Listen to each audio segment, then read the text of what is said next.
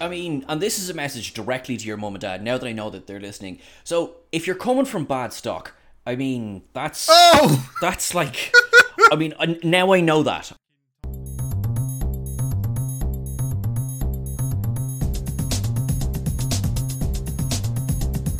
Hello and welcome to An Englishman and an Irishman Go to the Movies, the podcast that has apparently gone back in time to sabotage its own podcast to stop it giving birth to itself.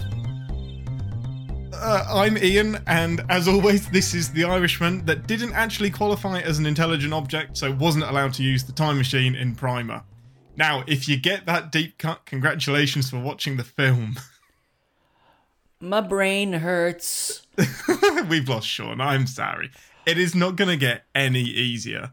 Um, yeah, so as we've mentioned on Twitter, um, thank goodness musicals have wrapped up. Oh, you big grump. I the more so I had a good chat with my dad about it because um, he listens to the pod as well for his sins, um, and um, my mum as well. I had a chat with both of them, and they were like, "Yeah, no, we don't like musicals either. Like, we didn't really enjoy that." So, like, I mean, and this is a message directly to your mum and dad now that I know that they're listening. So, if you're coming from bad stock, I mean, that's oh, that's like I mean, uh, now I know that. All right, now I know that, Yeah. and I can I can understand that. So every single wrong opinion that you have going forward, I'll be like, oh yeah, no, yeah. because you know what? They love the crown. oh dear, oh dear. That's where we part ways. Uh, that like, and and my God, you really do part ways there, don't you? No, yeah, heavily, heavily, heavily, heavily. Um, so musicals has been wrapped up. I hope we don't revisit it, but I feel like we will. Um, so I got to pick because I was punished for the last four weeks. I got to pick what we talked about for the next four joy. weeks. No joy. Uh, shut up. so we are going to talk about unorthodox time travel films. So when you talk about time travel films, you immediately think Back to the Future, uh, Terminator, and for some reason Sean keeps saying Avengers Endgame. because it's a time travel film, It is, but that's not what it's about. isn't it? Though Oh, yeah, it's an incredibly high budget, incredibly big box office, incredibly nice looking reset button. I'm going to put an incredibly big box in your office. Um, I don't know what that means. I don't. I mean, are we doing this? Is is this finally happening? um, Uh, We're we're out finally. Finally, you're out of the closet. Finally, yes, this this is the thing that's gotten me out of the closet. yes. Uh, So, um, well, yeah, unorthodox time travel films. We're not doing the big ones because we're going to save. We've already started doing Terminator, and I think we want to do something special for Back to the Future. Um, so we're going to do slightly odd time travel films. And I think what we're going to do is kind of start off with: Does their time travel make sense? And try to explain it. God help us with the first film, and yeah, just what we think about the movies. But I, on a unapologetically love all of the movies that we're going to talk about. But first, News team, assemble!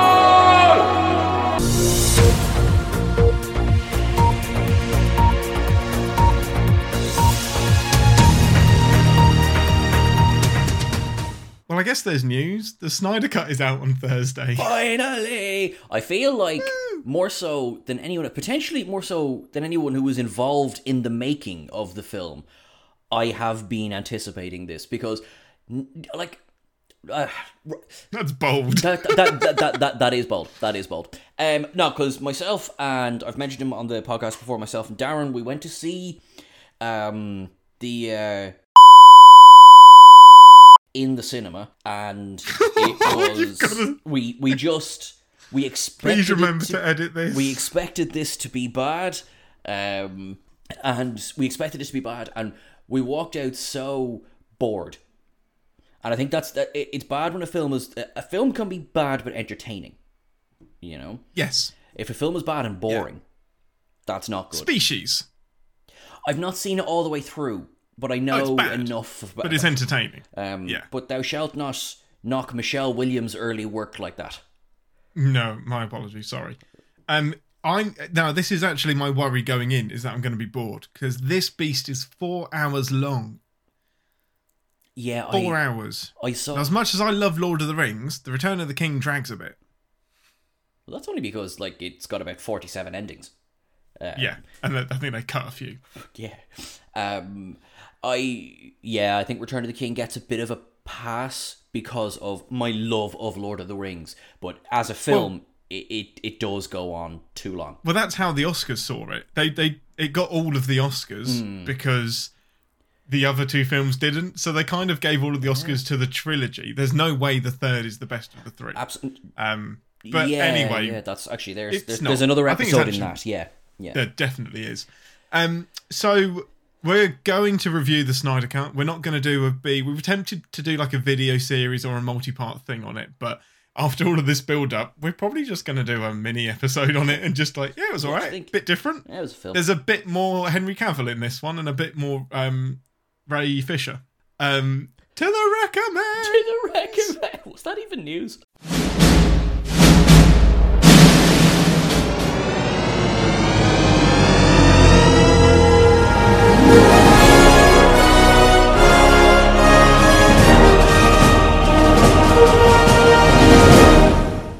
I just, I'm good like editing the news intro into it somewhere. Oh. I, I spliced that thing together, and damn it, we're going to use it every week.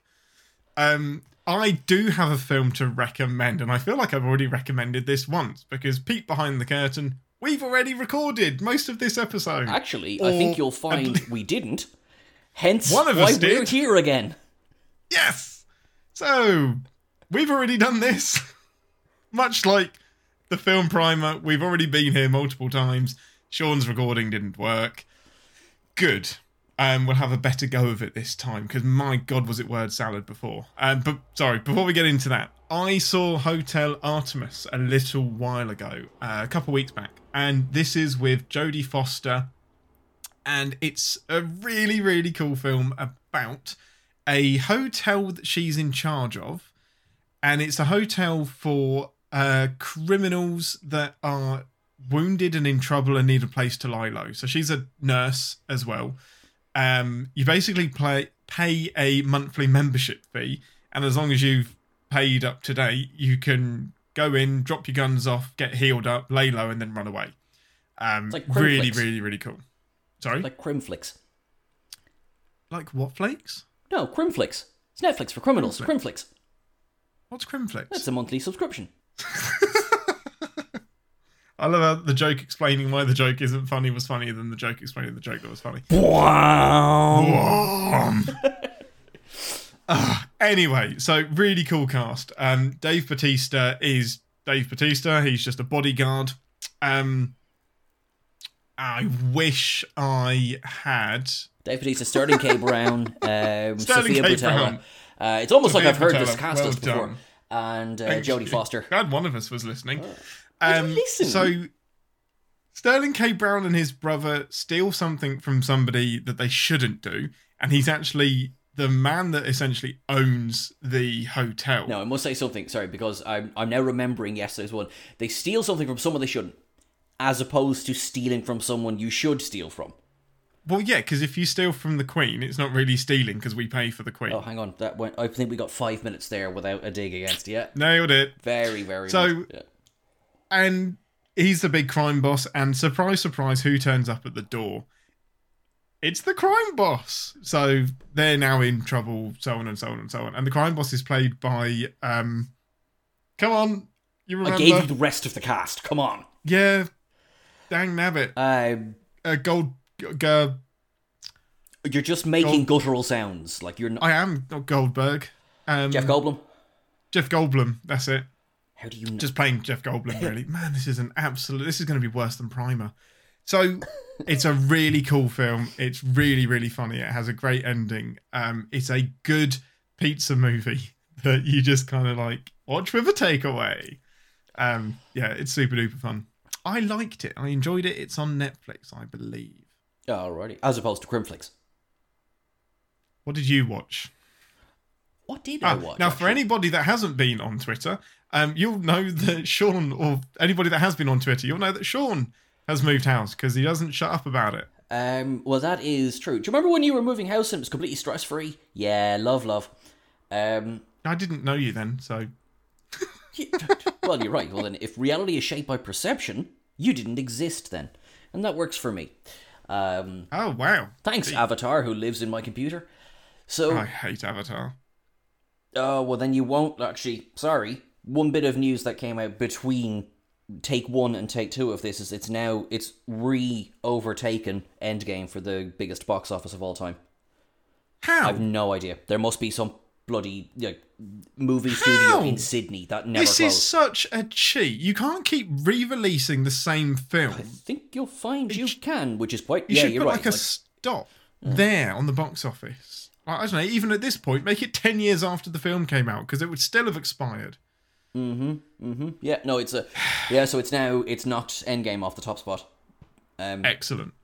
like like think of a film like prime uh sorry what right we'll come back to that what did i watch not a bloody lot um so as you as No, you, you said something. There was a film. watched two episodes No of drag More- race i hope Yeah. everyone is watching that show because it's good fun It's like, no more I love yous or something. No more. no No. um i watched redemption um uh, Star Trek. No, it wasn't that. I did yeah if only we was had a recorded it yesterday um Oh no, film with a fake fake opening.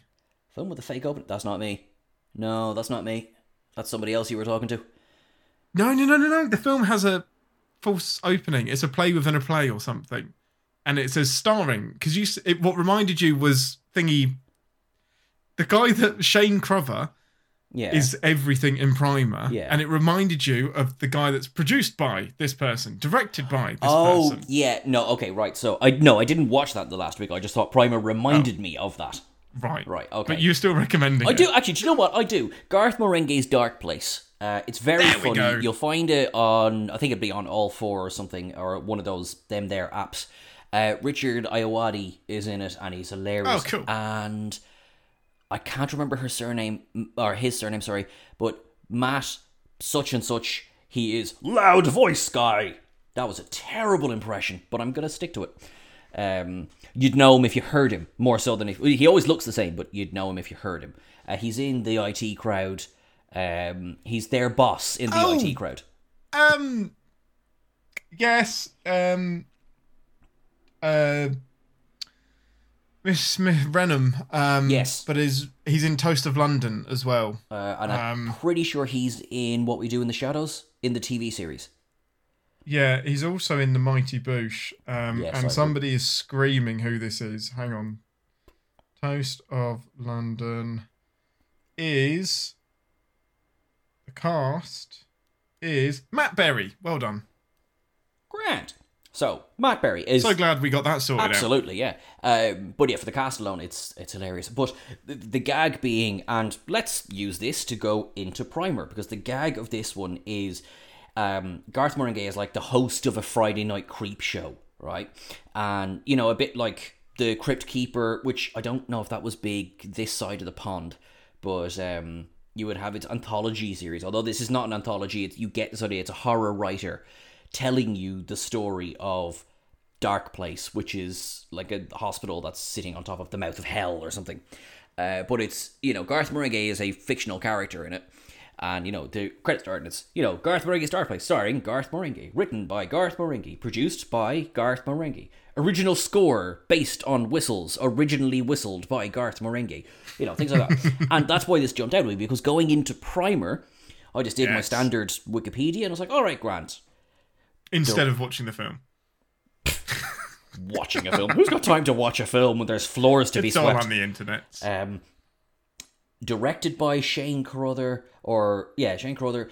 Written by, produced by, starring, uh, original score by. I was like, yeah. dude, give someone else a only shot. The only thing he didn't do was um, do the catering because he also thanks the caterers that provided the film, provided the food for the film. I was laughing. I was like, you know, Um, kind of. He probably just went, and, you know, got a burrito for everyone or something. Yeah. Um, he must have spent most of the budget on the on on that, to be honest. So oh well, Ian, that takes us nicely into Primer. what do you think the film was about? Oh, good lord. I really hope you've all watched this film, and I will insist that unless you do just enjoy me and Sean talking about shit and you don't take in any of the information and you don't care, leave. Okay. If you're here because you actually want to listen to our thoughts about Primer. We'll go and watch the film first several times, then come back and listen to this pod in a year from now. Okay, I'm gonna give I'm gonna give everyone a really handy moment where they can pause the podcast and they'll know right that this here. is the moment. All right, so so Ian, take a deep breath. Hi, and welcome to Englishmen and Irishmen Go to the Movies Hold Music. Your listenership is important to us, even though we know you're probably going to keep listening through this anyway, because you're probably smart enough to have watched the film before hitting play on this. Or maybe you haven't. Who knows? I wonder what's going on in the world. Did I leave the oven on? Did I leave the iron on? Do my parents love me? Do his parents love me? That's something worth exploring. Does he love me? And you're coming to the end of the hold music of An Englishman and an Irishman Go to the Movies. And now let's talk about Primer. Cool. So Primer. Did you know what song I was singing? Oh, um, you mean that thing that was definitely no? I've no idea. It the uh, you know in um, American Beauty where they're like Oh, the- spinning round and it's the trippy music. Oh, um, I think. so. You were you, you were doing the plastic bag theme by Thomas Newman. Yeah.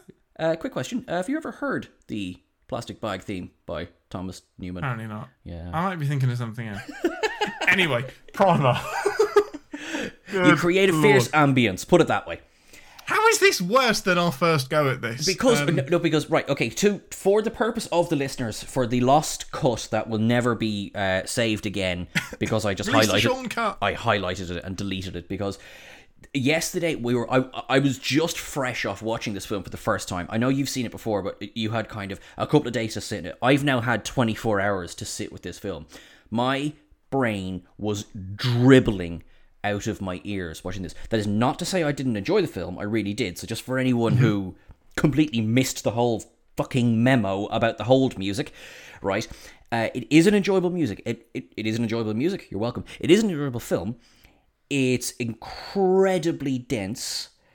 And I feel a lot of yesterday's episode was yes, but then the the the person goes goes through the donkey's bum and comes out Comes on out the the side of. John Malkovich's head. Yes.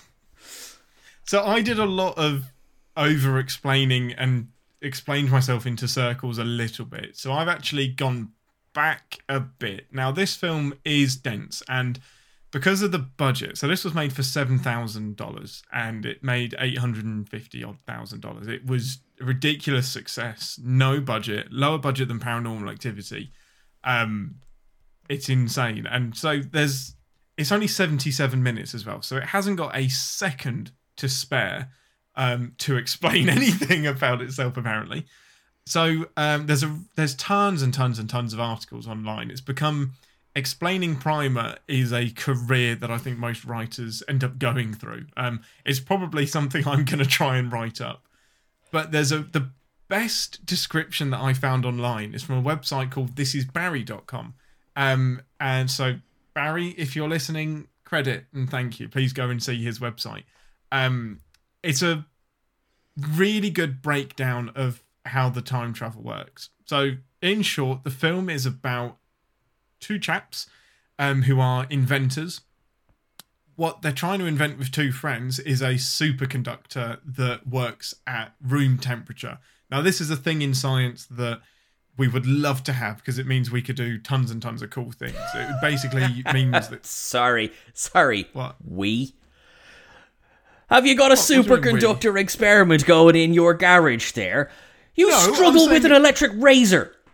we would shut up. It's because I have a beard, you dick. No, but it, we would end up using it because you can. Computers basically wouldn't overheat. So overheating just stops being an issue, and there's like no wastage at all. So it's a huge deal. On the way to inventing that, they invented time machine. I've put always that to bed. I've always maintained that that's how it's going to happen. Like Yes, it will be. Yeah. generally, it'll be like because you keep going. I have my thoughts on that. That's yep. No, but how, I think time travel will work is it will get invented, and then the person who invents it, their future selves, will come to that second with a hammer and a gun, hammer the time machine, shoot himself in the head, and then shoot himself in the head. And that will be time travel. but then he won't exist, and nobody will be there to shoot him in the head, and it will happen anyway. Um, Yes. yeah, I like let's say, Right. yeah, Wait. Yes. Synopsis first. ah, my brain. They build. They accidentally stumble and fall into a time machine. They use the time machine to make money, but because they're very intellectual people, thought experiments happen, and they start fucking with their own timelines. And it, the things they do are generally quite innocent until they try to outdo each other. Shenanigans ensue. Is as succinct as you can sum up I this film. I think that that's that's it. I think Primer is a movie about maybe for people who don't enjoy fun time travel. And fun time travel, I know, I have to really quickly is explain no, myself. no, no. This is exactly why I love this film. like Back to the Future is fun time travel. You know, it's- and yeah. even the Terminator is. It, it- there's a lot of wink at the camera, which is like just go with it. Yeah. Do you know what I mean? Whereas this It's is a, like it's a, it's a MacGuffin. It's a tool. Yeah. But this doesn't use time travel as a MacGuffin. It uses it as a thought experiment. it, Um, and that's I th- what I described yesterday. Why I love this film so much is that it's a puzzle, and the more you watch this film, the more you will understand it. And I know, and I'm confident that there is a way to understand this film. It's not just yeah, time travel squiffy. The the thought that went into this is incredible, and it is understandable. Do you know, like it's bad? It, when I say it's bad enough, I mean to understand. But it's bad enough when you watch it as it's released. Can you imagine if the lads were filming it out of sequence as well? Oh, which which happens a lot. You know, it, it I don't think they did. I don't, don't think you could. Yeah, Uh, I don't think you. Oh man, But yeah, it's yeah, that's rough. there's a lot of very got- clever things, but there isn't. There is. or at least I I didn't notice. Um, bar what we are deliberately meant to notice. Um, you know. I didn't see one of them walking through the background of a scene. You know, I didn't. There was no kind of gags like that. You know what I mean? Like where you find out at the No, end of the film, wasn't. yes, he was standing over there the whole time, or something like that. There is one. There's one like in the attic. Oh yeah, yeah. because they think it's rats in the attic and it turns out to be one of their future selves and it's like yeah wah wah Yeah, yeah. You're just so happens to be a noise in the attic and of course the noise ends up being something more serious whatever as it generally But is. Like that- when the car engine light goes on, go to a mechanic. Don't sit Yeah, there and think, "I'll be fine."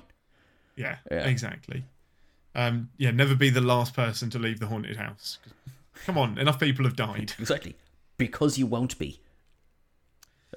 yes yeah you won't be walking out Um, so first of all did you like the film did you enjoy it regardless of whether you understood it was it actually an enjoyable experience um, oh it's it because I'm conflict. It's really very good. I don't know that I would sit down to watch it again soon. That's not to say ever. Oh, man, That's not to say ever. Um, but because it's everything we're saying it is, it's not the popcorn film. It is not, you know, which is No, definitely fine. not. Doesn't need to be. I'll rewatch Silence of the Lambs over and over again. Not a lot of chuckles in that one, you know. Um, it's it's no i suffer from its low budget that's not me saying it suffers from its low budget No, that's fair. Uh, that's really weird because I used to do that a lot, but now maybe I've just grown as a person. but it genuinely doesn't bother me anymore. I think if it's um if if it's poorly made, yeah, that's going to happen no matter what. How Wonder Woman 1984 has a budget that's through the roof, and some of the CGI in that is really poor. That bugs me. But low budget done well doesn't bother me anymore. um yeah maybe i i know it sounds like i'm i'm equivocating like low budget i'm fine with i think you can do low budget when it's still Blair Witch Project and Paranormal Activity. Super duper low Yeah. budget, right? Yeah. But there's almost something always for your senses going on. This, um, and again, it, it's it sounds weird. It sounds like I'm really ragging on the film. I'm really not. But this doesn't do that. This is not interested in, or this is my opinion. It's not interested in keeping your attention. Like if you you shouldn't be drifting off when you're watching a film, but let's say you drift off for a second, you're Yeah. gone. Yeah, it won't apologise. It's very much they've plonked a camera down and you're watching the conversation and you're watching two people. You had a brilliant description of it yesterday in the the lost cut. Um, do you remember what you said? It was that. It was that you're just watching these people as it happens. So it's like sometimes the sound is off, um, and it doesn't care. You're just watching them from afar. It's almost like they're being spied on. It's like Um, you were saying it was like a documentary, and it is. A Yeah, it is. It's much more like a documentary than it is a. Fi- it's not trying to be a film. Um, It's what happens when you get two good writers who are not good actors, and you put them in front of us sc I'm joking. I'm joking, just for the look on your face. Uh, but what I will say is that they obviously, and I say this with love and respect, there was some filmmaking shortcuts they took, which I do think suffers from, and specifically the one we spoke about yesterday is the scene by the fountain. Yeah, There is no reason for that other than we are running out of film and we have to get this shot. There was obviously no ADR done, and it seemed to be a. I think it was an important conversation. Honestly, I'm not really sure. Yes, of course, you can turn your volume up to the nines and, and hear it, but I'm. Yesterday, I think you mentioned uh, the battle, uh, the Long Night from Game of Thrones, and the criticisms that were lodged against that were, you know, it was too dark, it was very hard to see what was going Yeah. on, and the comeback to that was, well, you know, this wasn't designed to be watched on a screen, and you know, this wasn't designed. Yes, to a point. To a point, you get a bit of a pass for that, but you do have to you accept the fact me. that this is a vi- an audio visual medium Of course, it is. so this is this is this feels like it's just like you know hmm i've brought my i've had a think i've had a think and a rage and here's what i hated i'm i am nitpicking because this film it's really it's really tight uh, which is good it's Seventy-seven minutes. It's really it tight like it's really good if you're like if you're like me and you're just like oh was i supposed to do something today oh my god there's a podcast in an hour and a half grand i have enough time um yeah it's all right i did that for uh pretty much all the nolan Every film films you ever watched. yeah. the Nolan films, which I think are an average time of seven hours. yeah. Um, I'm trying to badly explain what my hesitation about this film is because it's really, really good, but I don't think it's enough to say it's really, really good. Um, it's not bad in any way. I have no problem recommending this to everyone. You should go and see it. You're not necessarily, and you might launch yourself through the computer at me now for this one, but you should watch it. You're not necessarily going to have a good time. I think it, you need to go in with a caveat of it's not an easy watch. So it's not polished. It's very rough around the edges, especially the first 10 minutes in particular are very, very rough and they have nothing to do with the rest of the film. So you do wonder how a film with a 77 minute runtime can afford to waste 12% of its runtime, like- but it really does. Um, the beginning of the film just sets up that they're inventors and that they've parted ways with two two other guys. It's good for Um, setting the scene, but it is a yeah. waste a little It- it- bit. it is, It goes on a yeah. bit too long. Should we dive in? They accidentally invent a time travel. Now, Abe and Aaron are the two main characters. And which Um, one is which? right? Aaron is the one with black hair. Abe is the blonde one. Yeah, correct. absolutely. Um, Aaron is the narrator. This is the chap with the black hair, Yes. And you find out why he's narrating into to who later on. So, really, really super cool. They create this box, they put a rock inside of it. Long story short, it grows moss on it. And I mean, it's, um, it's pretty cool. It's moss. That's pretty- pretty cool. Pretty cool that it grows moss I, over a short I never said it was. I literally said it's pretty cool. It grows moss. I- sarcastic. you may read from that what you will. Anyway, Abe notices the moss, takes it to a doctor or a mycologist or whatever, um, a doctor of mycology, and he's just like, "Yeah, no, that moss grew really quick." They figure out that the time that the rock was in the box, it was kind of doing laps of the same minute. And they figure out somehow that if you put an intelligent person inside a bigger version of this box, you could remove yourself at exactly the right time and end up back where you started. So, really quick rundown on how the time travel in this film works. You have your time machine, which is the rectangle box. You turn on the time machine. Turn it on at nine o'clock in the morning. You go away for six hours and you hide. You gather a ton of information about stocks and whatever. You go back at 3 p.m., so six hours after you turn the machine off, on, sorry, on. Get into the machine, and if you wait six hours, you actually travel six hours back in time. So you jump out of the time machine at the exact moment that you switched it on. So you're st- you're still experiencing time second for second, but it's just going backwards. Yeah, exactly. For some something happens in this box which makes particles bounce hmm. backwards and forwards between two points, and if you time it just right, you es- you escape where you started. So you can never travel travel back further than the point that you turned the time machine on. And the amount Do they say what, or does it just switch itself off? Like, would it just stop working? Like, as in, say, say, right, if you go from, you leave it on from nine till six. At six, you get in and you stay there until nine. Yeah. So if you were to go to eight fifty nine, yeah, do you explode or does it just stop? Do No, you it just, just then stops go at to nine. nine. and then you start going 901, 902, yeah, I actually yeah, I think you would start experiencing time again, so you would then go forwards in time. Yeah. um, pretty much. So, and then you have to leave it turned on as well for the way back. So you can't turn it off until it gets to six o'clock, or else you kill the person that's inside the box, which is you. So that box has to stay untouched for if it's if your goal is to travel back in time six hours, it has to stay on for those six hours.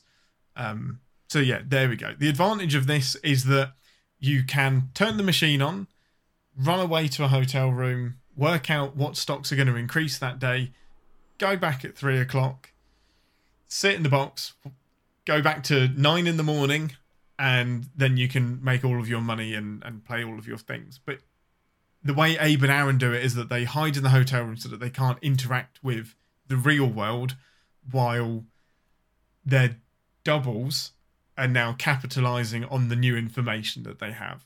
You cannot convince me that that's not how Elon Musk made his money. Uh, it probably is. Yeah. Wouldn't surprise Yeah. me. So exactly. He's too young. He's too young to be that rich. Definitely, yeah. The the way that um the way that Abe explains it to Aaron is pretty cool. So Abe comes up to Aaron on a park bench, um, and he says, "Right, you got to come with me right now. Skip the day's work." And this is at about two thirty in the afternoon. So he's like, "Skip out on work and follow me."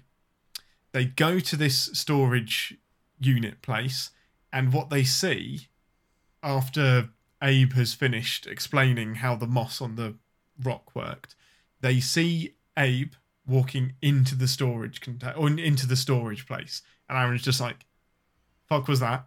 And Abe's just like, "Yeah, the time travel stuff I was telling you about, I've already done it." so the Aaron that you, the Abe that you see there, is Abe from twelve, um, six hours in the future, basically.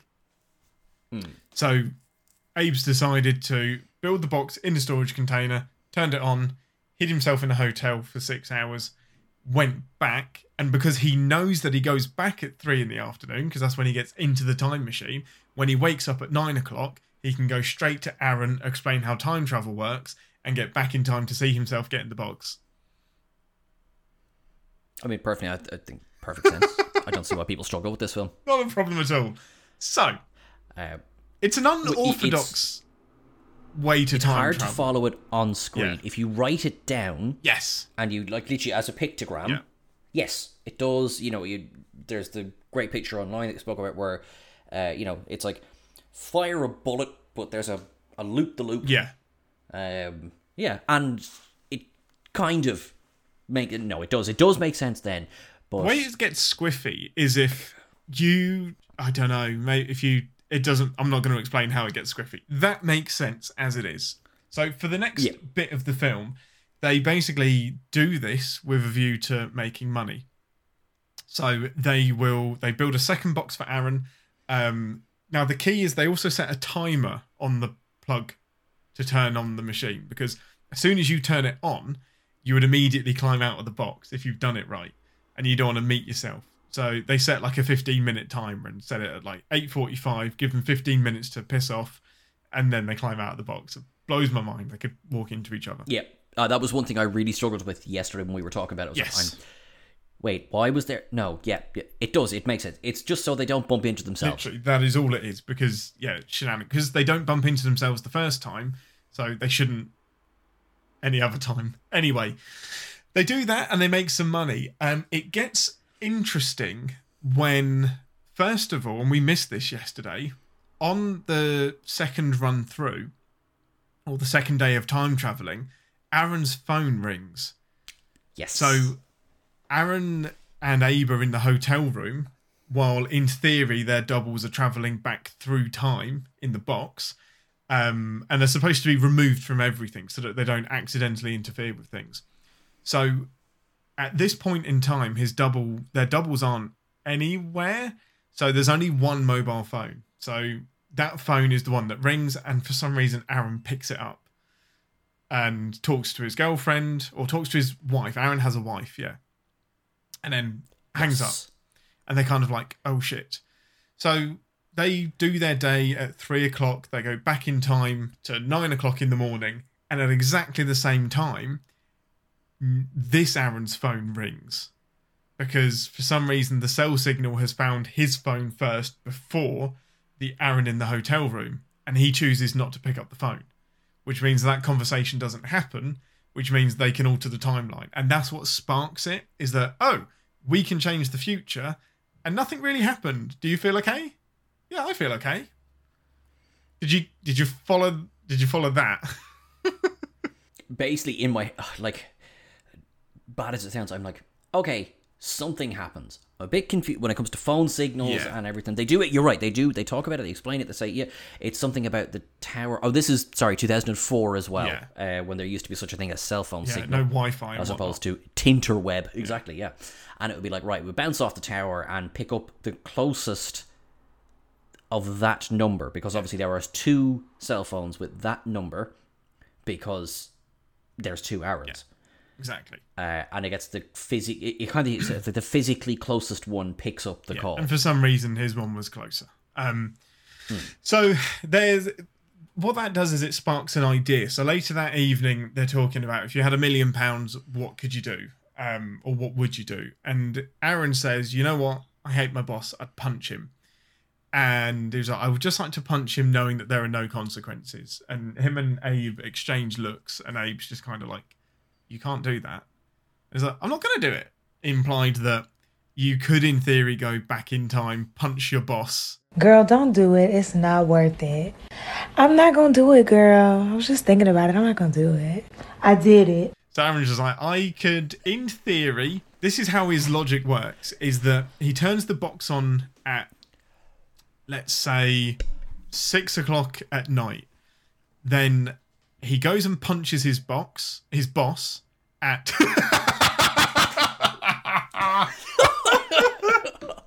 That- and at 40 minutes in, the movie takes Whole a a turn. hard right turn. Like, welcome to Primer, where he's gonna prime his box Jesus Christ! So he punches, he punishes his boss in the box. right in the box. So he punches This is good because yesterday's recording, sorry listeners, yesterday's recording, there wasn't enough laughter because there was too much. What is What's happening going in on? this Are we film? explaining this right? Exactly. So if you watch this film, finish the film, and go and do something Go else for a punch day. yourself in the box. Don't talk to your friends about it. Don't anything. Don't yeah, just go get a mirror and punch yourself in the box. So I'm his sorry, plan is, please. in theory, turn on the time machine at six o'clock, leave it alone, go and punch his boss at seven o'clock, then at eight o'clock jump into the time machine, and then you go backwards two hours to six o'clock. But what you then do is stop yourself from punching your boss, and then just t- convince your future or convince your past self to get into the box at eight o'clock, and then just go back to six o'clock, and everything is undone. So it's completely harmless. So the Aaron that continues to live never punches his boss, but there is an Aaron that knows it happened, but that Aaron doesn't exist anymore. But the new Aaron can go on knowing that it happened. But Woody, that's that's what's You, confusing. no, he's just got to trust like- himself though. Because why else would he wouldn't lie to him? He's just got to know. But then, if it never happened, However, the conversation this is, this has is one happened. of the hard things Yeah. about this. The conversation with Abe has happened though. So they would have put this plan into place, and if it works, he's just like, okay, that worked perfectly. I convinced myself not to do this, therefore it worked. You've just got to have some strength of mind to believe your future, your past self. There is a scene where Aaron is hemorrhaging from an earlobe. Yeah. Um, and it, it's obviously it's a plot point. Uh, no, this was the, it was actually the first script read through. Yes, it was. Yeah. oh no, I've gone cross-eyed. yeah. Oh dear. Oh dearie me. Uh, because I think the thing, and maybe this is me being dumb, but Yes, it is. It's it's the paradox. I struggle. I struggle with the paradox because is it explained or is it just kind of winked at? You know the um I yeah uh, no yeah I I go and I punch my boss. I go back in time and I stop myself from punching my boss, so I don't punch my boss. So that version of me doesn't have to go back in time to stop Yeah. him from punching his boss, which means nobody stops him from punching his boss. So there kind of there is just one timeline. It's experienced multiple times, but it's not like a causality loop. So this film is the opposite to a causality loop. So it's not cause and effect. So are we back to Avengers Endgame? Yes, And Hulk's it- this is much closer to Endgame. Yeah, I mean, End, uh, Hulk should have just said watch Primer, and that will explain how the time travel in Endgame works. So Back to the Future really is a bunch of bullshit. Total bunch of bullshit. Yeah, hundred percent. Yeah, totally, totally. uh, the butterfly effect is has better time travel. Um, That is a great film. Yeah, I oh, that I really like the butterfly Ashton effect. Kutcher. So Who knew? yeah, that um, that kind of sparks the idea, and it's a thought experiment, and they leave it there, and they're just like, you know, we can never do that, and they're just like, yep, nope, cool, we can never do it, and then the narrator pops in, and it's just like, it was at this point they knew they fucked up. Absolutely. Now that I won't do it. But he did, in fact, do But it. But in fact, he did do it. um, eh, the the idea is, and I love this bit of logic, is that as soon as the idea is spoken, if they have the time machine for sixty years, at some point in that sixty years, they're gonna do it. As soon as they've had that spark, they're not going to be able to let it go, and that is the pivotal point of the film. And we come back to that in a little bit with a mystery person that uses the time machine, and it is basically is if it can happen, it will happen. Which is yeah, I love it. Which is funny so as well because that, in a way, because you're you're dead right. Okay, it's as soon as it's said it, uh, it's I I'm not sure I'm not sure what the description of it, but the thing that you the temptation that you cannot Yeah. in any way reject, no matter how long it takes. It's like Inception. The idea is planted. You can't ignore it now. but it's almost like as well. For every oh, uh, everything that can happen does happen. Yeah, it's Murphy's Law, definitely. Um, So we've just referenced two different Nolan films there as well. and God willing, we'll, do it again. Um, and uh, when they get on the civilian boat to go across, yeah, to- no, don't mention that's not a Nolan film. It's a flaming turd. That time travel makes less sense. oh, oh wow, when they get on the civilian boat in Dunkirk. Oh, Which you just civilian- called a no, no, flaming no. turd. There's a civilian boat in Tenet. Thank you. I stand by what I said. Well, I stand by what I said. Tenet ripped off Primer. yes, it did actually. Yeah, it is Yeah, almost like a less well done version of Primer, which is damning. oh dear. So- uh, but yes, you're up. Yeah. I think we'll- we'll, stick with that idea because what happens next is that there's a bit more time travel that happens and they make a bit more money and blah blah blah and they talk about the possibilities um and what the crux of the disaster and where shit really goes wrong is that they get woken up in the middle of the night by some kids that are smashing some cars and they set off a bunch of car alarms aaron's twisted mind that i love they both wake up and they make the joke that, well, I wasn't really asleep anyway because I'm getting used to this 36 hour day because they're literally adding six hours to every single day, Yes. which is awesome. Um, because they're reliving the same six hours again. And like this, it, it, Actually, twice. They're reliving it twice because they live it the first time, they go back in time, which takes six hours to travel six hours, and then they live it a third time. Um, and it, it, it is playing hell with their bodies. Yeah, it is. Like physically, it's taking a toll. It does Well, that- Mm-hmm. whatever about existentialism and you know mentally, it physically is. They are really, really fighting with it's it. physically draining on them. Um, I've just thought of a really quick way to describe how Primer works. It's play through at normal speed, rewind at normal speed, and then play through again. If you imagine a VCR, you play through it once, you pause it, Yeah. rewind, and then play another tape at the same time, the second time round. and I think is it, and it's at this point where you say where, where the kids are going through and they wake them up because they they're kind of almost like the same reaction you would get to finding out you're on a long shift. They're just like, oh, Fuck okay, my yeah, life." this is gonna be. A, I'm gonna be tired at the end of this day. Yeah. So their day is now. l- Yeah, I don't know. eight, uh, 12 hours longer than it should have been. So Aaron says, Well, why don't we take this opportunity to play with the paradox? And this is perfect time to do it. So the idea is literally punch his boss. Um, or it might be Abe that says it because basically Abe reveals No, that. it's it's it's it's Aaron on the couch. no, it is Aaron. So, yeah. yeah. But uh, no, no, no. Sorry, I mean when they're in the kitchen. So Abe basically reveals that they can take advantage of this because he's left the time machine on since 5 p.m. So they can go all the way back. They're like three in the morning, for example. They can go back to 5 p.m. the previous day if they got in right now. So what they can do is drive to their boss's house, punch him, go back to the storage facility, get into the time machine, go back to 5 p.m., hide somewhere, stop the kids from setting off the car alarms, and then the original Abe and Aaron sleep through the night and they don't have that conversation. The paradox will be one of two things will either happen.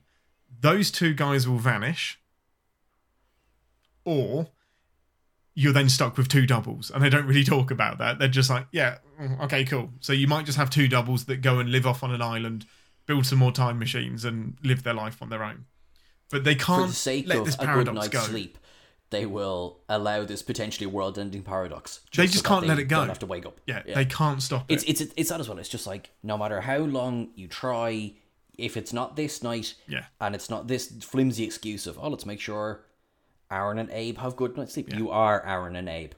Exactly. Yeah. And I think there's a reason that they do it now.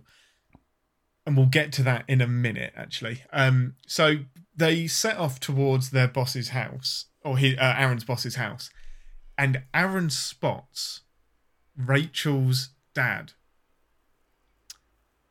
parked outside their house, and they can see that um, his her dad, um, Thomas Granger, Thomas Granger. yeah, has about three or four days worth of stubble on him. Now, Aaron had seen him earlier that day with no stubble, uh, clean shaven.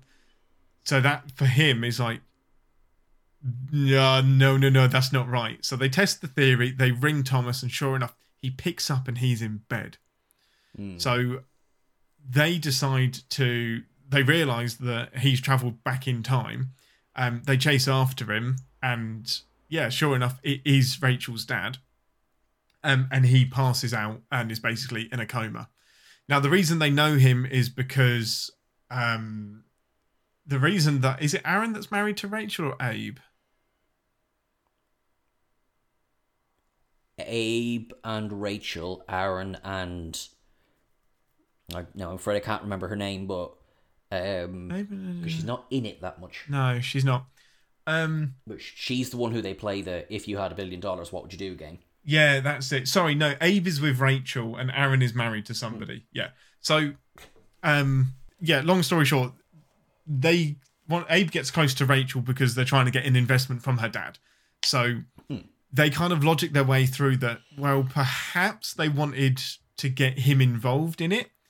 And so they tell him about the invention and they go through this permutation of, well, would you do it? And I was like, well, in an emergency? Well, what do you mean in an emergency? Well, no, I wouldn't do it. Well, you just said you might. And it's that idea again that if it if there's a 1% chance it could happen, at some point it definitely will happen. So they deduce that for some reason, Rachel's dad has decided to go back in time, didn't understand the mechanics properly, gets out at the wrong point, and this has a highly deleterious effect on his body, and basically he's in a coma.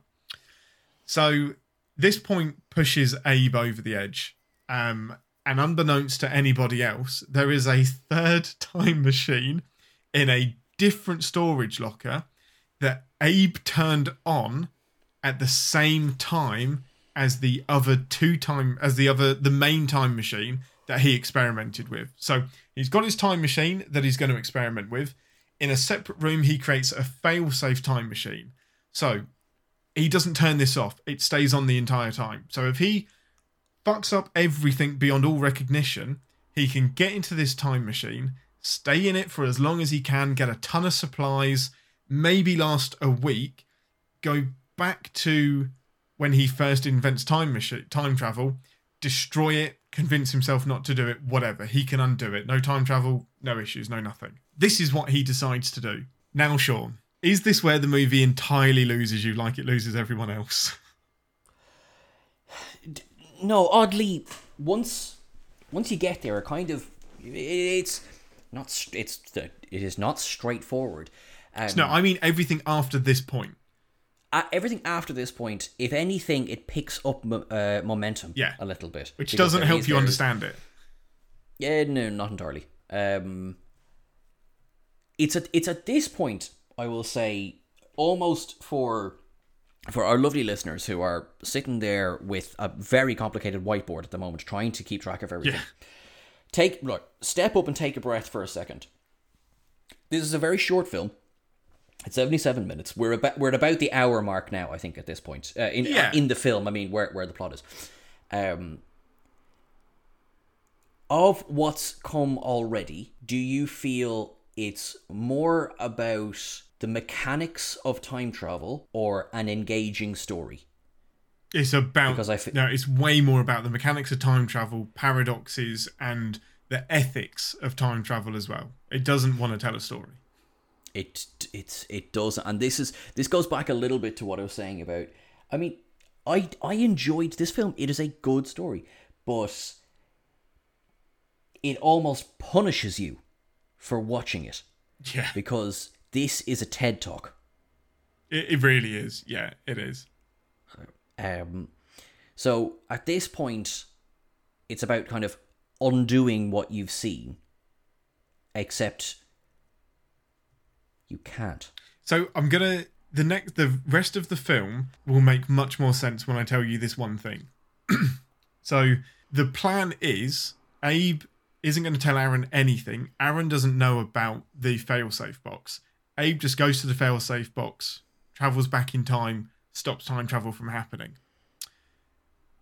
Where it gets squiffy is that Aaron does find out about the failsafe box and travels back to the beginning before Abe can.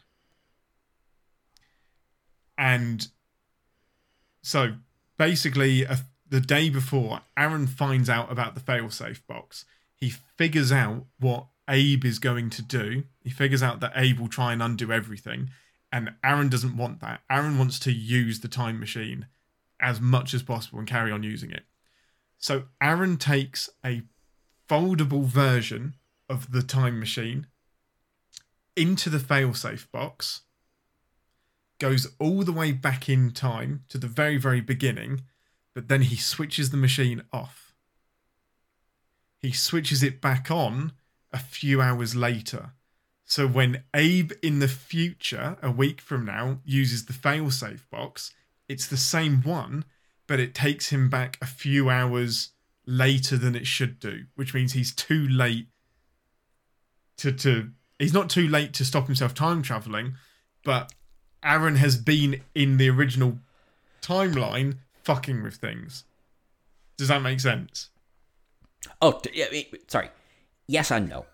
yes, uh, no. In that, does timeline, does time travel ever make sense? No. But yes, it does. Basically, Aaron has one upped Abe. He has. Is, is kind yeah. of yeah. He has outsmarted him. He's hoodwinked him.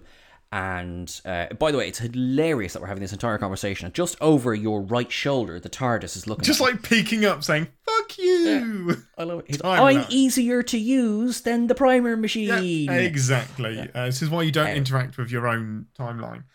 So The, the key is that he's taken back another time machine because if he hadn't, he wouldn't be able to use the other time machines because they would already be in use.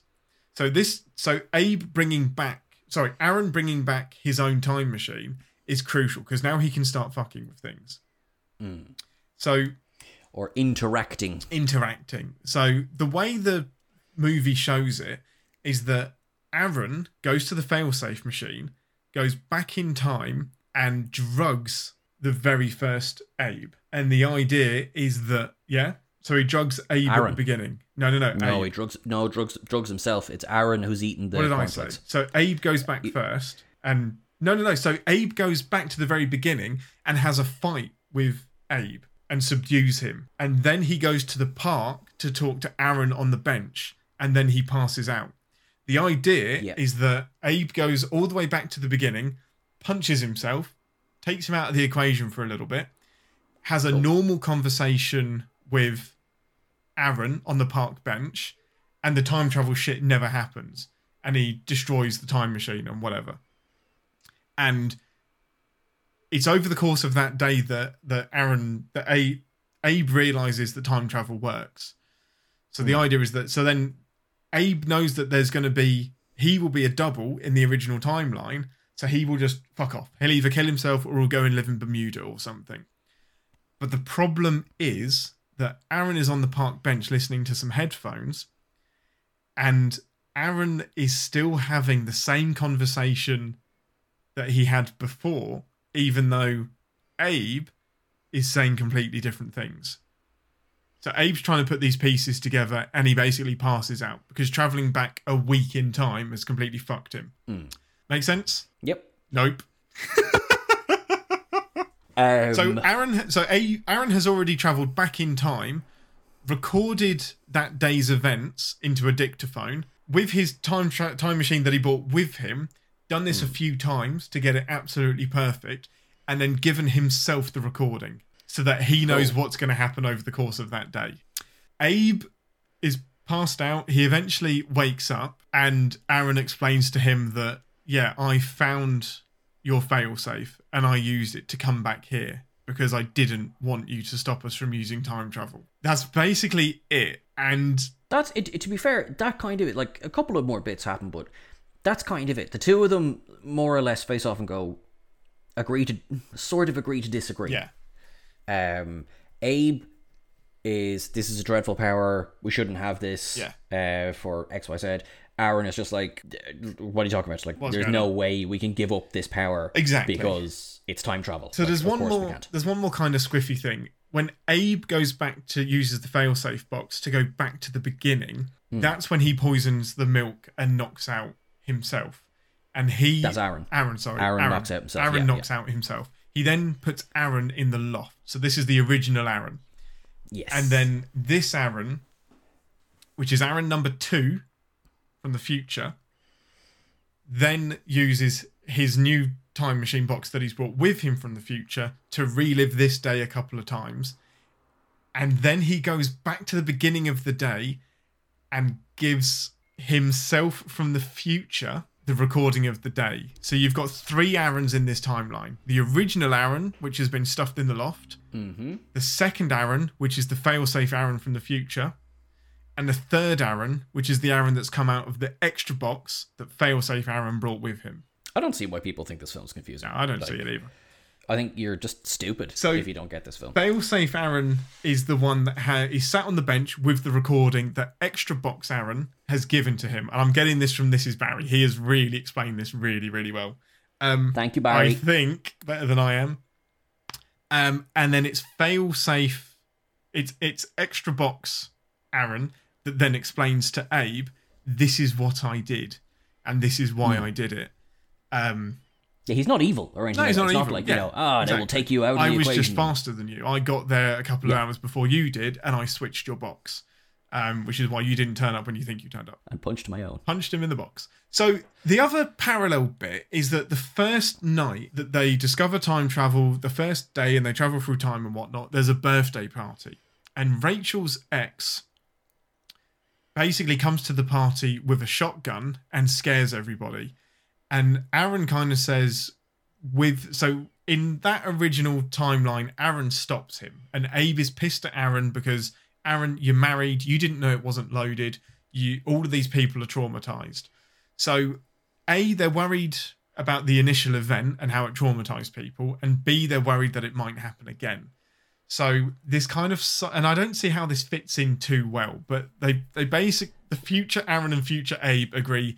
Well, since we we're here and we have this extra box, we can do some trial runs and we can stop this from ever happening. And eventually they do, and they uh, Rachel's ex ends up going in going to prison because Yeah. they take the bullets out of the gun and apprehend him.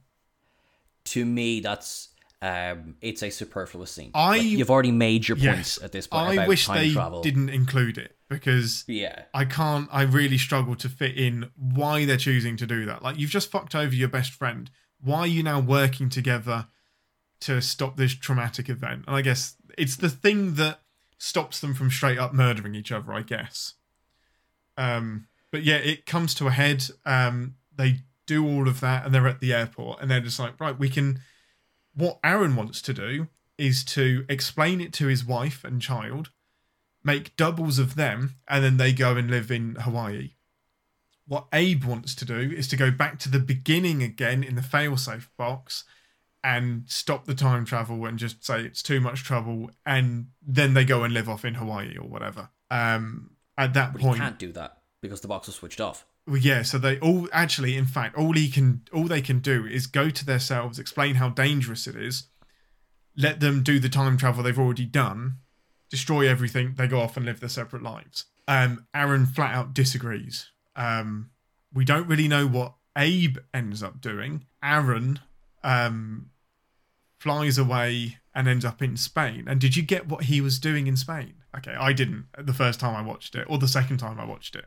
Yeah, so he was building a new, much bigger box. for some reason he's building a time machine the size of a warehouse and that's fucked up so yeah. Like reality's going to end. yeah and i want to see that before movie this film. i want to see that film Uh, I don't. I I don't. I, I I feel that it's a good movie. Every I, f- I feel it right. It should be watched.